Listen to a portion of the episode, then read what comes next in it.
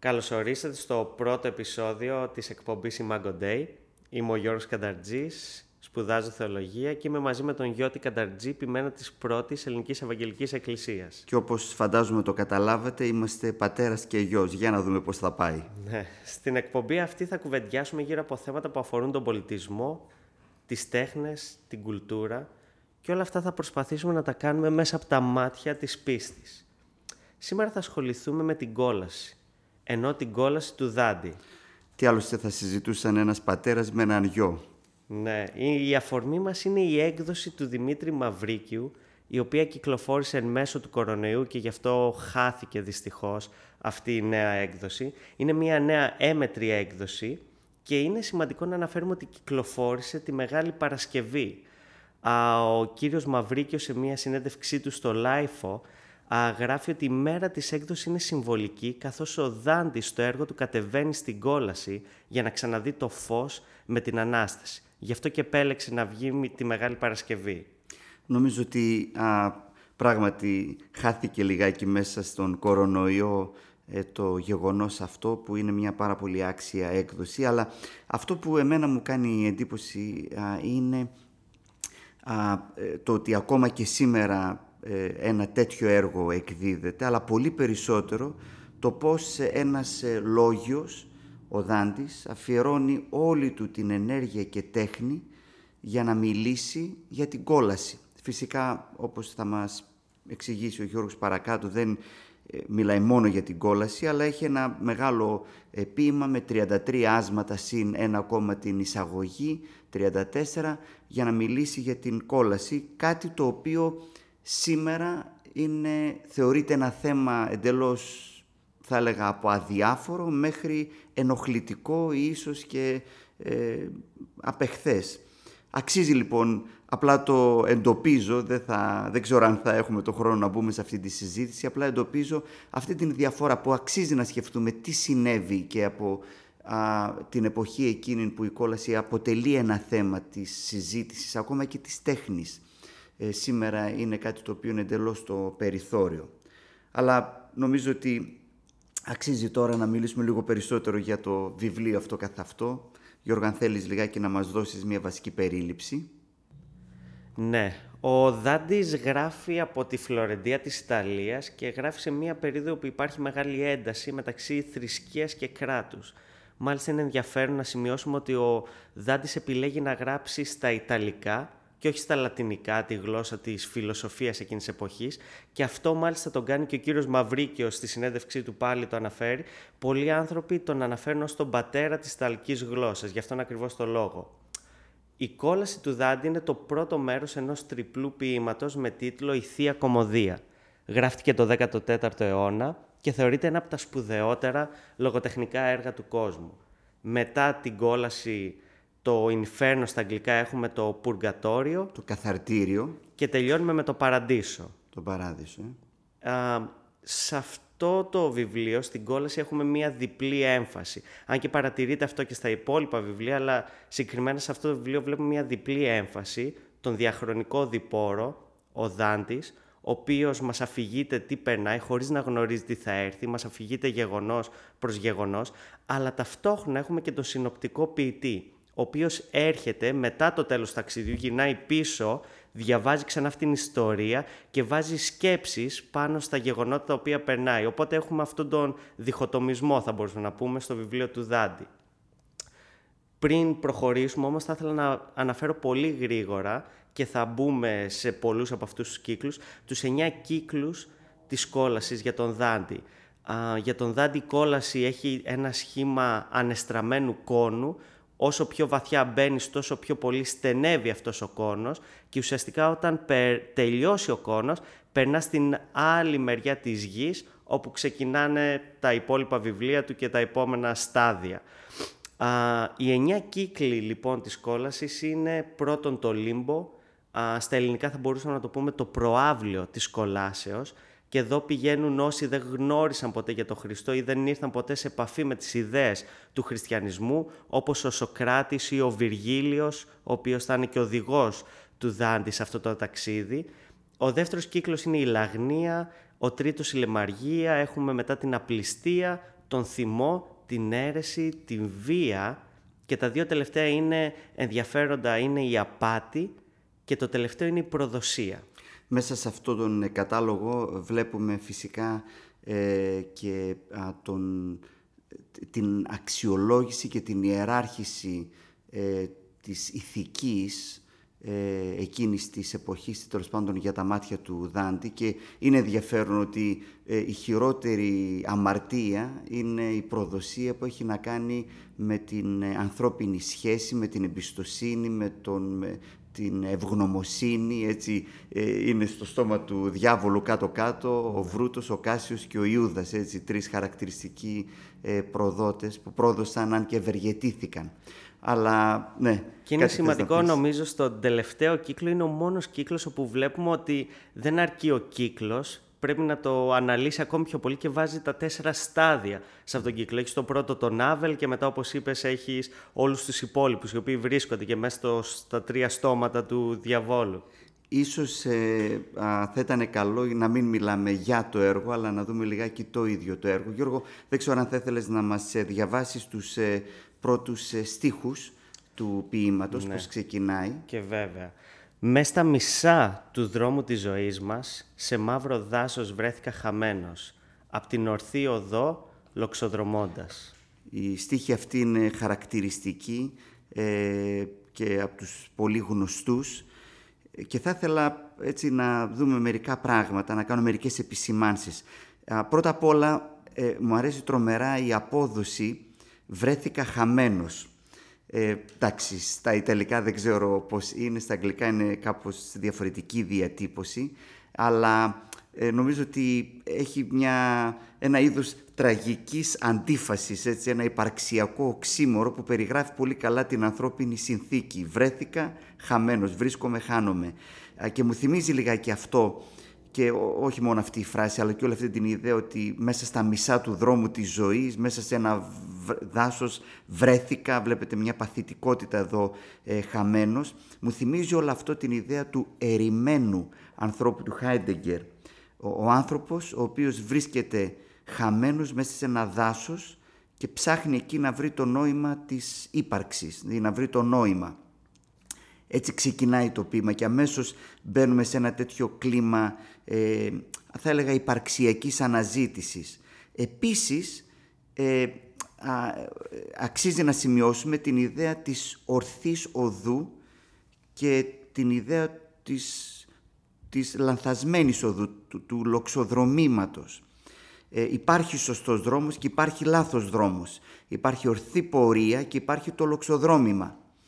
Ε, και μοιάζει εδώ ο Δάντης να προτείνει ότι στο συλλογικό μας παρελθόν, δηλαδή σε ένα πανανθρώπινο παρελθόν, υπάρχει ένα λοξοδρόμημα που μας φέρνει όλους χαμένους μέσα σε ένα μαύρο δάσος.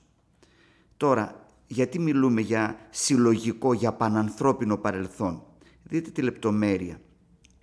Μέσα στα μισά του δρόμου της ζωής μας βρέθηκα χαμένος. Ε, βλέπουμε αυτή την, αυτό το, το παιχνίδι ανάμεσα στο πρώτο πληθυντικό και στο πρώτο ενικό. Η εμπειρία του Δάντη δεν είναι μια δική του εμπειρία, αλλά μέσα από τη δική του εμπειρία μας προσκαλεί να δούμε την συλλογική, οικουμενική, πανανθρώπινη εμπειρία. Υπάρχει λοιπόν ε, ένα λοξοδρόμημα που συνέβη κάπου, κάποτε, ε, αλλά αυτό αφορά όλους μας και ήδη μπορείτε να υποπτευθείτε ότι αρχίζουμε να μπαίνουμε σε μια θεολογική ανάγνωση του ποίηματος αυτού. Υπάρχει λοιπόν ένα λοξοδρόμημα που μας ε, φέρνει σε μια συνθήκη στην οποία βρισκόμαστε σήμερα. Αυτή λοιπόν είναι η αφετηριακή συνθήκη της ζωής μας ε, και είναι η αναζήτηση της επιστροφής μας στον ορθό δρόμο για να το πούμε με λόγια της ε, Αγίας Γραφής, από την εποχή των πρωτοπλάστων ε, εκδιωχθήκαμε από τον Παράδεισο και είμαστε σε μια κατάσταση εξορίας, σε έναν τόπο αφιλόξενο, σε ένα μαύρο δάσος μέσα χαμένοι. Δεν ξεκινάμε από το μηδέν, είμαστε μέσα στα μισά του δρόμου και α, είμαστε ταξιδευτές ή αποδημητές που ποθούν να φτάσουν σε ένα σπίτι, ποθούν να φτάσουν σε έναν προορισμό. Και α, εδώ επίσης νομίζω αξίζει να σημειώσουμε ότι το ταξίδι του Δάντη διαφέρει από το καβαφικό ταξίδι α, του δρόμου και της πορείας, γιατί εδώ έχει τεράστια σημασία όχι μόνο η διαδρομή, αλλά ο προορισμός.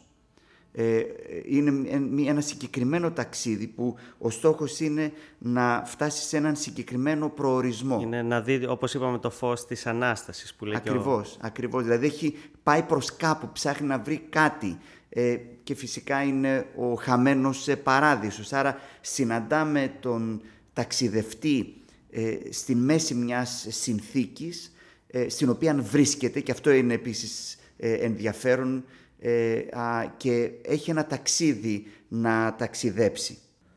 Ωραία, οπότε βλέπουμε τον Δάντη, τον άνθρωπο που θέλει να βγει από το δάσος και να ανέβει πάνω στο, όπως το περιγράφει ο ίδιος, ωραίο βουνό που είναι κάθε χαράς και αρχή και αιτία. Όμως εκεί πέρα, στο δάσος, στο σκοτεινό, συναντά τρία ζώα που του κλείνουν το δρόμο. Μία λεοπάρδαλη, ύστερα ένα λιοντάρι και αμέσως μετά μια λίκαινα τα ζώα αυτά του κόβουν το δρόμο και του κόβουν και την ελπίδα να προχωρήσει. Διαβάζουμε, γράφει ο ίδιος, πώς έρχεται η κακή ζαριά που κόβει. Του κέρδους τη χαρά από τον πλεονέκτη και οι έγνοιες μαύρο δάκρυ τον γεμίζουν. Όμοια το ανήμερο θεριό μου κόβει, τον δρόμο οθώντας με όλο και πιο πίσω.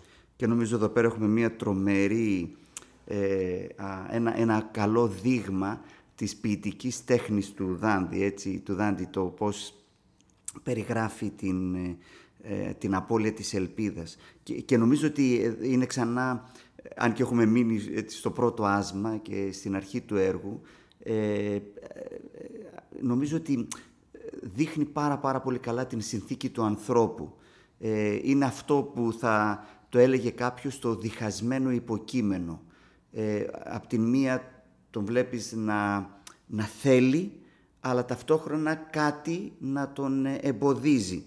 Και ε, βέβαια ο, ο Αυγουστίνος έχει μιλήσει πάρα πάρα πολύ, ίσως είναι ο πρώτος που έχει αναδείξει αυτή την ιδέα, την οποία την βρίσκουμε βέβαια ξανά ανεπτυγμένη ε, στα γραπτά της Καινής Διαθήκης, στα κείμενα του Αποστόλου Παύλου και θα μπορούσαμε να πούμε εδώ ότι υπάρχουν διάφορα επίπεδα αυτής της εσωτερικής σύγκρουσης του διχασμένου υποκειμένου. Ίσως ένα επίπεδο είναι οφείλω αλλά δεν θέλω. Ε, νιώθω το καθήκον, πρέπει, αλλά μέσα μου δεν νιώθω την επιθυμία, έτσι οφείλω και δεν θέλω. Ένα άλλο είδος διχασμού είναι θέλω, αλλά δεν μπορώ. Ε, ίσως αυτό είναι πιο κοντά μας. Αλλά υπάρχει και ένα άλλο ακόμα πιο, ε, πώς να το πω, ε, δυσδιάκριτο ε, είδος διχασμού, που είναι θέλω και δεν θέλω. Τώρα, τι ακριβώς από όλα αυτά συμβαίνει στην περίπτωση του Δάντη δεν μπορούμε να είμαστε σίγουροι. Αλλά ε, μου κάνει εντύπωση ότι κάποια στιγμή συναντά τον Βυργίλιο, ίσως μιλήσουμε λίγο περισσότερο γι' αυτό, γιατί ο Βυργίλιος είναι ο οδηγός μέσα σε αυτή την ε, πορεία και, και του λέει όταν, όταν τον αντικρίζει, ε, το διαβάζω, είναι ξανά στο πρώτο άσμα, ε, στον στίχο 65-66, έλεος όποιος κι αν είσαι, είτε άνθρωπος με σάρκα είτε ίσκιος. Τώρα, ε, δεν ξέρω Ιταλικά, αλλά στην αγγλική μετάφραση ε, η φράση, εκεί που λέει έλεος, όποιος κι αν είσαι, είναι miserere on me, στα αγγλικά που μοιάζει, θα μετέφραζε πάρα πολύ καλά την κραυγή του Ισαΐα στο έκτο κεφάλαιο, όταν είναι μέσα στην αίθουσα του θρόνου και συναντά τον Γιαγβέ, τον Θεό, στην αγιοσύνη του, «Ουέ είσαι με». Ή ακόμα πιο κοντά μας, αυτή η φράση μου θυμίζει ε, την κραυγή του Παύλου, του Αποστόλου Παύλου, στο 7ο κεφάλαιο της προσδρομέως επιστολής που μιλάει ακριβώς για αυτή την εσωτερική ε, ένταση και παρουσιάζεται εντελώς ως το διχασμένο ε, υποκείμενο και κάποια στιγμή ψώνει την κραυγή ταλέπορος εγώ. Ταλέπορος εγώ. Και ε, κατά κάποιο τρόπο μοιάζει ε, ο Δάντης να παρουσιάζει τον εαυτό του ακριβώς μέσα σε αυτή την συνθήκη. Ναι μεν είμαι στα μέσα του δρόμου χαμένος, ψάχνω να βρω τον προορισμό μου, θέλω να βρω τον προορισμό και ταυτόχρονα όμως ε, εμποδίζομαι και ζω αυτή την συνθήκη. Είναι πολύ ωραία παρατήρηση αυτή, αυτό το διχασμένο υποκείμενο και θα μου επιτρέψεις να προσθέσω κι εγώ ένα, ένα ακόμα εδάφιο, πάλι από τον Παύλο, πάλι από τη Ρωμαίους. Είναι στη Ρωμαίους 7-19 που λέει πάλι ο Παύλος «Και έτσι δεν κάνω το καλό που θα ήθελα, αλλά υπηρετώ το κακό που δεν το θέλω». Και είναι αυτό ακριβώς που, όπως είπες, βλέπουμε στο Δάντι, θέλω αλλά κάνω ακριβώς το ανάποδο. Και δεν το βλέπουμε μόνο εκεί, το βλέπουμε στη συνέχεια και της φιλοσοφίας και της θεολογίας, το βλέπουμε στον Καλβίνο όπου μιλάει για την ελευθερία της βούλησης, μπορεί να μπορείς να κάνεις ό,τι θες αλλά δεν θες αυτό που πραγματικά θα ήθελες αν ήσουν ελεύθερος. Και τελικά όλα αυτά έχουν να κάνουν με την ε, πανανθρώπινη εμπειρία, ίσως αυτή είναι η δύναμη ενός ποίηματος σαν και αυτό το οποίο μπορεί μέσα του να συμπυκνώσει ε, την ανθρώπινη εμπειρία μέσα στους αιώνες και μέσα σε όλες αυτές τις ε, περιοχές. Όσο ενδιαφέρον και αν είναι αυτή η ιδέα, θα ήθελα λίγο να προχωρήσουμε γιατί έχουμε και περιορισμένο χρόνο και θα ήθελα να σε ρωτήσω αρχικά τι, τι είναι η κόλαση; Είναι κάτι που εγώ να μιλήσω προσωπικά εμένα με τρομάζει σαν νέος στην εποχή μας, αλλά και είναι ενδιαφέρον το ότι πριν φτάσουμε στον παράδεισο, πρέπει να περάσουμε μέσα από την κόλαση. Ναι. Αυτό είναι ενδιαφέρον ε, πράγματι, ότι, α, ότι πρέπει ο, ο Δάντης να μπει μέσα σε αυτή την πορεία ε, και τον οδηγεί εκεί πέρα ο σοφός οδηγός, ο Βυργίλιος. Όπως είπαμε θα μιλήσουμε ίσως παρακάτω για αυτό. Και βέβαια μέσα από όλη αυτή την περιπλάνησή του, καθώς κατεβαίνει, κατεβαίνει, κατεβαίνει μέσα αυτόν τον αντεστραμμένο κόνο που μπαίνει μέσα στα, μέσα στις, στα σπλάχνα της ε, γης, ε, μέσα από όλες τις περιγραφές ε, νομίζω ότι αξίζει να σκεφτούμε λιγάκι τι είναι τελικά για τον ε, Δάντη η κόλαση, πώς την αντιλαμβάνεται. Υπό μία έννοια θα μπορούσε κάποιος να πει ότι μπαίνει μέσα σε όλα τα στερεότυπα που έχουμε όταν φανταζόμαστε την κόλαση, ένας τόπος που υπάρχει πόνος, υπάρχει οδύνη, υπάρχουν μαρτύροι, υπάρχουν φωτιές, υπάρχουν όλα αυτά τα πράγματα, καταιγίδες. Αλλά νομίζω ότι πέρα από όλα αυτά αξίζει κάποιος να, να δει ε, στο κάτω-κάτω μην ξεχνάμε ο Δάντης είναι ένας άνθρωπος της εποχής του, έτσι, είμαστε μέσα στην καρδιά του Μεσαίωνα. Ταυτόχρονα όμως μας δίνει κάποιες πτυχές, κάποιες ε, αναγνώσεις της κόλασης που νομίζω ότι είναι πάρα πολύ χρήσιμες να τις σκεφτούμε και για την εποχή μας. Το πρώτο πράγμα που εμένα μου κάνει πάρα πολύ εντύπωση και είναι πολύ χαρακτηριστικό είναι ότι μπαίνοντας μέσα στην κόλαση δεν συναντά αμαρτίες αλλά αμαρτωλούς. Ε, και αυτό έχει την αξία του, δηλαδή είναι, έχει πάρα πολλές ατομικές προσωπικές ιστορίες. Έχει ονόματα, έχει πρόσωπα, έχει ε, βιώματα, δηλαδή δεν είναι πήγα εκεί είδα τους ε, ερετικούς, τελεία, είδα ξέρω εγώ τους λάγνους, τελεία. Ε, μιλάει για προσωπικές ιστορίες και αυτό νομίζω έχει μια αξία γιατί πολλές φορές όταν σκεφτόμαστε το επέκεινα το σκεφτόμαστε σαν έτσι να είμαστε μέρος ενός πολτού μιας μάζας είτε α, στην κόλαση είτε στον παράδεισο αλλά ε, έχει ενδιαφέρον αυτή η αίσθηση της ατομικότητας η οποία ε, συνεχίζει ε, αιώνια. Και βέβαια καθώς μιλούμε για συνέχεια, νομίζω ότι ένα από τα χαρακτηριστικά στοιχεία που αναδεικνύονται μέσα από όλες αυτές τις περιγραφές του Δάντη για την κόλαση είναι ότι στην πραγματικότητα η κόλαση είναι η συνέχεια και θα μπορούσαμε να πούμε η αποκριστάλλωση της συνθήκης της ζωής μας ήδη από εδώ και τώρα πια ε, σε μία προέκταση στην ε, αιωνιότητα. Δηλαδή, ε, με άλλα λόγια, ε, μερικοί λένε η κόλαση και ο παράδεισος είναι εδώ. Όχι, η κόλαση ξεκινάει από εδώ. Έτσι, δεν τελειώνει εδώ, γι' αυτό διαφώνω με αυτή την φράση, αλλά σίγουρα η κόλαση όπως την αντιλαμβάνεται ο Δάντης είναι μια συνθήκη στην οποία ήδη ζω, μόνο που πια αυτή ε, με ένα είδος επίτασης, εντατικοποίησης ε, αποκρισταλώνεται ε, και υπάρχει αυτή η συνάφεια και αυτή η συνέχεια. Έχουμε πολλές εικόνες στο άσμα 28 για παράδειγμα, ε, βλέπουμε την ε, Λαγνία να περιγράφεται ε, την εμπειρία τέλος πάντων της τιμωρίας για τη Λαγνία σαν μια καταιγίδα που τους βασανίζει, τους χτυπάει, τους ταλαιπωρεί όπως θα έλεγε κάποιος η Λαγνία είναι μια καταιγίδα πάθους. Ή στο άσμα 13 αυτοί οι οποίοι σκόρπισαν την περιουσία τους εδώ και εκεί τρέχουν από εδώ και από εκεί επειδή τους κυνηγάνε σκυλιά. Και βέβαια υπάρχει και μια αντιστροφή εδώ πέρα, ε, η, η κρίση σε αυτούς οι οποίοι ασχολήθηκαν με την μαντεία, έτσι, με την μαγεία, με, την, με την, ε, το να μαντέψουν με τρόπους μαγικούς στο μέλλον. Η τιμωρία τους είναι να, το κεφάλι τους να είναι βαλμένο με έναν τέτοιο τρόπο που αναγκαστικά να κοιτούν μόνο ε, προς τα πίσω. Και αυτό νομίζω ότι έχει και μια θεολογική σημασία, δεν είναι δηλαδή απλά μια ιδέα φαντασίας. Ε, ο C.S. Lewis έχει γράψει και εκείνος ένας άλλος σημαντικός χριστιανός στοχαστής για την κόλαση και λέει κάτι που ε, το βρίσκω πάρα πολύ ενδιαφέρον ότι στο τέλος της ιστορίας θα υπάρχουν δύο είδη ανθρώπων. Αυτοί οι οποίοι θα πούν στον Θεό γεννηθεί το το θέλημά σου και αυτοί στους, στους οποίους θα πει ο Θεός γεννηθεί το, το θέλημά σου. Με άλλα λόγια, στην κόλαση στην πραγματικότητα παίρνουμε ε, ολόκληρο αυτό το οποίο ήδη ε, ζητήσαμε εμείς και θελήσαμε για την ε, ζωή μας. Επίσης μια άλλη πτυχή της κόλασης που θα ήθελα έτσι να επισημάνω όπως φαίνεται μέσα στο κείμενο του Δάντη είναι ότι η κόλαση είναι ο τόπος στον οποίο ζω έξω και μακριά όχι μόνο από την παρουσία του Θεού, αλλά και από τους σκοπούς του Θεού. Ε, για μένα, ίσως η πιο συγκλονιστική εικόνα ε, είναι η εικόνα στο, στον ένατο κύκλο.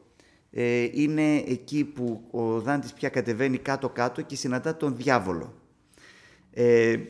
είναι μια πάρα πολύ ενδιαφέρουσα περιγραφή, έτσι λίγο τρομακτική, αποκρουστική, αλλά πολύ ενδιαφέρουσα. Όπως ήδη είπες, Γιώργο, ε, η τιμωρία εκεί αφορά, η, αμαρτία που είναι η χειρότερη όλων των αμαρτίων είναι η προδοσία ε, και βέβαια εκεί εμφανίζεται ο διάβολος με τρία κεφάλια και μασουλάει στο ένα τον Βρούτο, στο, ε, στο άλλο τον Κάσιο που πρόδωσαν τον Κέσσαρα, στο άλλο τον Ιούδα ε, και βέβαια ε, τι, ποια, αναρωτιέται κανένας ποια είναι η σχέση του διάβολου με όλα αυτά. Ε, ουσιαστικά τι λέει ο Δάντης; Ότι η, η, η αμαρτία του διαβόλου, άρα αν ο διάβολος είναι η πηγή κάθε αμαρτίας, ε, άρα η πηγή της αμαρτίας, της κάθε αμαρτίας, η αμαρτία πίσω από κάθε αμαρτία είναι η προδοσία. Γιατί τι έκανε ο διάβολος, έτσι πλάστηκε να είναι ένα πλάσμα από τον Θεό και ο Θεός ό,τι έκανε είναι καλό, αλλά ε, ε, λέει κάπου ο Δάντης, ε, όταν τον βλέπει τον διάβολο και λέει «Αν κάλος είχε όσοι τώρα ασχήμια και ύψωσε προς τον πλάστη του το χέρι, εύκολα το κακό από αυτόν γεννιέται». Δηλαδή η αμαρτία του διαβόλου είναι ε, η προδοσία. Ε, και είναι ενδιαφέρον και πριν προχωρήσει το επόμενο θέμα είναι η περιγραφή αυτού του, του τελευταίου κύκλου. Εγώ στο μυαλό μου όταν ακούω κόλλες σκέφτομαι φωτιές και καζάνια. Παρ' όλα αυτά φτάνεις, βλέπεις τον διάβολο και ο διάβολος βρίσκεται σε μια παγωμένη λίμνη. Σχεδόν το, το μισό σώμα του είναι, ε, είναι παγιδευμένο μέσα σε μια παγωμένη λίμνη ακριβώς. Α, και αυτό εμένα μου, μου κίνησε πολύ το ενδιαφέρον, καθώς ο Δάντης μας παρουσιάζει μια διαφορετική κόλαση από αυτή που είχαμε στο μυαλό μας. Και εγώ κάτι το ανέφερε στην αρχή, αλλά δεν το ανέλησε πολύ, που μου έκανε πολύ εντύπωση. Ήταν ότι, όπως είπα, η κόλαση είναι ένα μέρος με καζάνια, σου βγάζουν τα νύχια, σε μαστιγώνουν, σε πονάνε τιμωρίες. Παρ' όλα αυτά, α, ο Δάντης μας παρουσιάζει ένα διαφορετικό είδος τιμωρίας, ειδικά στο λίμπο, μας λέει δεν υπάρχει πόνος, δεν υπάρχουν μαστιγώματα, δεν υπάρχουν τιμωρίες, υπάρχει μόνο θρήνος. Επειδή καταλάβαμε τι χάσαμε. Γιατί πλέον ξέρουμε ότι θα ζήσουμε την αιωνιότητα μακριά από την παρουσία του Θεού. Και αυτό είναι, είναι Ίσως, περίεργο είναι, για μένα. Όχι μόνο περίεργο, ίσως ε, είναι, ε, τα ακούμε όλα αυτά και ίσως ε, θα λέγαμε μακάρι να μας βγάζαν τα νύχια ή να μας καίγανε έτσι ακριβώς. Νομίζω υπάρχει κάποια, α, κάποιος σημείο στο οποίο C.S. Lewis αυτό περιγράφει και λέει αν καταλάβουμε ε, την κόλαση έξω από όλες αυτές τις εικόνες και τη δούμε ακριβώς αυτό που περιέγραψε ένας τόπος που συνειδητοποιώ ε, την ευδαιμονία που έχασα ε, ότι αυτό είναι πολύ πιο σκληρό από το να με τσουρουφλίζουν ή ξέρω εγώ τι κτλ. Και είναι, είναι ενδιαφέρον να ανέφερες τον θρήνο που υπάρχει στον πρώτο κύκλο και είναι ενδιαφέρον ότι στον ένατο κύκλο ε, ο, ο διάβολος έχει τρία κεφάλια, ε, έξι μάτια και από τα μάτια βγαίνουν δάκρυα συνεχώς. Έτσι, ξεκινάει και κλείνει με τον θρήνο. Και νομίζω ότι έχει σημασία γιατί μου θυμίζει όλο αυτό τον T.S. Eliot και το ποίημα του «Κούφιοι άνθρωποι» που καταλήγει με αυτή τη συγκλονιστική φράση ότι ε, έτσι τελειώνει ο κόσμος, όχι με έναν βρόντο, μα με έναν λιγμό. Ε, και νομίζω ότι ε, υπάρχει εδώ πέρα ακριβώς αυτή η ιδέα, θα, θα, θα γυρίσω λιγάκι στον διάβολο, αλλά να πάω λιγάκι πιο πριν, είναι στον ε, κύκλο, δεν θυμάμαι τώρα ποιος αριθμός είναι, της Λαγνίας, που περιγράφει νομίζω την Φραντζέσκα και το μαρτύριό της είναι το να θυμάται ε, την ευδαιμονία που έχασε. Λέει συγκεκριμένα, η μεγαλύτερη οδύνη είναι να ανακαλείς την ευτυχία μέσα στα δεινά. Και νομίζω μπορούμε να το μεταφέρουμε αυτό κατά κάποιον τρόπο και να το δούμε συνολικότερα ότι ε, η κόλαση είναι το μέρος στο οποίο θρηνούμε την ε, ευκαιρία ή την ευδαιμονία την οποία χάσαμε. Ε, είναι, όσοι θυμούνται την παραβολή του ασώτου Ιού, κάποια στιγμή άσωτος Υιός εγκαταλείπει το σπίτι του πατέρα, πηγαίνει μακριά, τα ξοδεύει όλα αυτά τα οποία πήρε από το σπίτι του πατέρα και μένει πεινασμένος, εξαθλιωμένος και εκεί θυμάται το πόσο καλά περνούσε στο σπίτι του πατέρα. Ο άσωτος Υιός στην παραβολή έχει την ευκαιρία να επιστρέψει ε, στην κόλαση ε, όπως το λέει βέβαια και, και η επιγραφή όταν μπαίνεις, δεν υπάρχει πια επιστροφή, δεν υπάρχει ε, ελπίδα και είναι αυτή η αίσθηση της ε, χαμένης ευκαιρίας. Α, και πηγαίνοντας πίσω ξανά στην εικόνα του διαβόλου στο κατώτατο σημείο ε, βλέπεις το εξής. Τον βλέπεις να έχει ε, δύο τεράστια φτερά ναι. τα οποία ε, δείχνουν τι; Δείχνουν το ποιος είναι ο αρχικός προορισμός του. Έτσι. Έχει φτερά γιατί έχει πλαστεί για να πετά. Και αντί για αυτό τον βλέπεις με έναν πολύ τραγικό τρόπο να τα κουνά μονίμως και όχι μόνο να μην πετά, αλλά έχοντας στο μυαλό μας ότι βρίσκεται ήδη σε μια παγωμένη λίμνη, στην πραγματικότητα να επιτείνει ε, το, το, το, πάγωμα. Δηλαδή όσο κουνάει τα φτερά του, ε, κατά κάποιο τρόπο βουλιάζει, θα λέγαμε, περισσότερο μέσα σε αυτή την συνθήκη. Αλλά σαφέστατα ε, η εικόνα είναι η εικόνα του, του χαμένου πεπρωμένου, του χαμένου ε, προορισμού.